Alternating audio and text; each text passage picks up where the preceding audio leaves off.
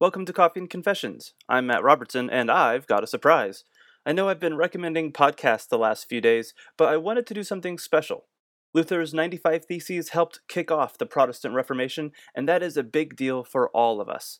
This isn't just my Reformation, it's our Reformation. So, to help capture that spirit, I've invited Logan from the Reformed Gamers podcast to record today's theses. Let's get right into it. Hello and welcome to Coffee and Confessions. My name is Logan, and I'm the host of the Reformed Gamers, a show all about theology, video games, burritos sometimes, and anything else that we can think of. Now, I know normally you hear the person speaking in your ears and they tell you what kind of coffee it is that they're drinking. Well, because I'm recording this well into the evening, I'm not drinking coffee because I like to get some sleep. However, this morning I had a great cup of Coffee House Donut Shop. There's a Donut House coffee shop.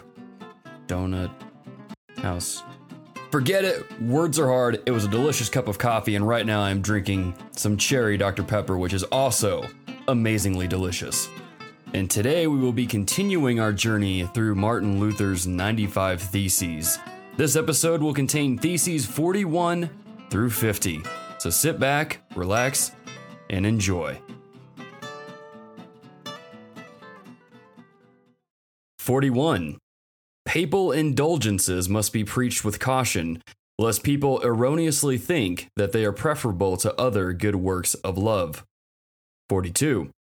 Christians are to be taught that the Pope does not intend that the buying of indulgences should in any way be compared with works of mercy. 43. Christians are to be taught that he who gives to the poor or lends to the needy does a better deed than he who buys indulgences. 44. Because love grows by works of love, man thereby becomes better.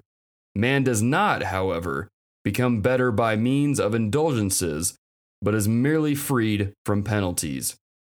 45. Christians are to be taught that he who sees a needy man and passes him by, yet gives his money for indulgences, does not buy papal indulgences, but God's wrath. 46. Christians are to be taught that, unless they have more than they need, they must reserve enough for their family needs and by no means squander it on indulgences. 47.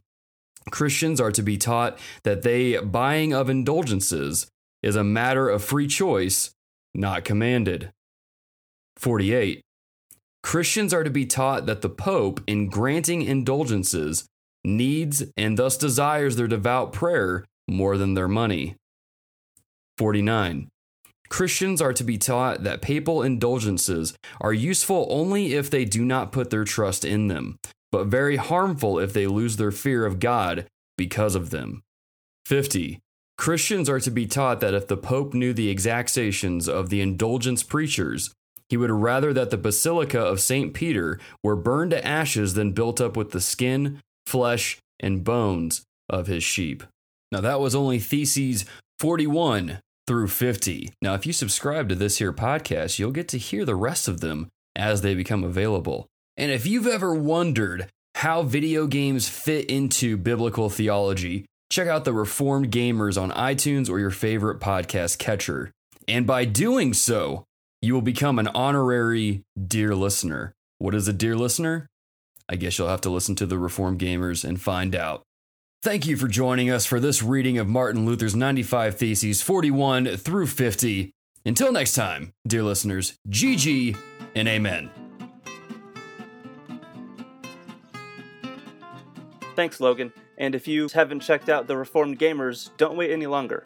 But he isn't the only podcast host who's agreed to record. I've reached out to a number of hosts, and they've all agreed to record, except Les and Tanner from the Reform Pubcast. They haven't gotten me back. So if you'd like to hear one of them read some of Luther's theses, hit them up in the pub and tell them so. Have a great day, brothers and sisters, and join me on Monday as we look at the spark of the Reformation.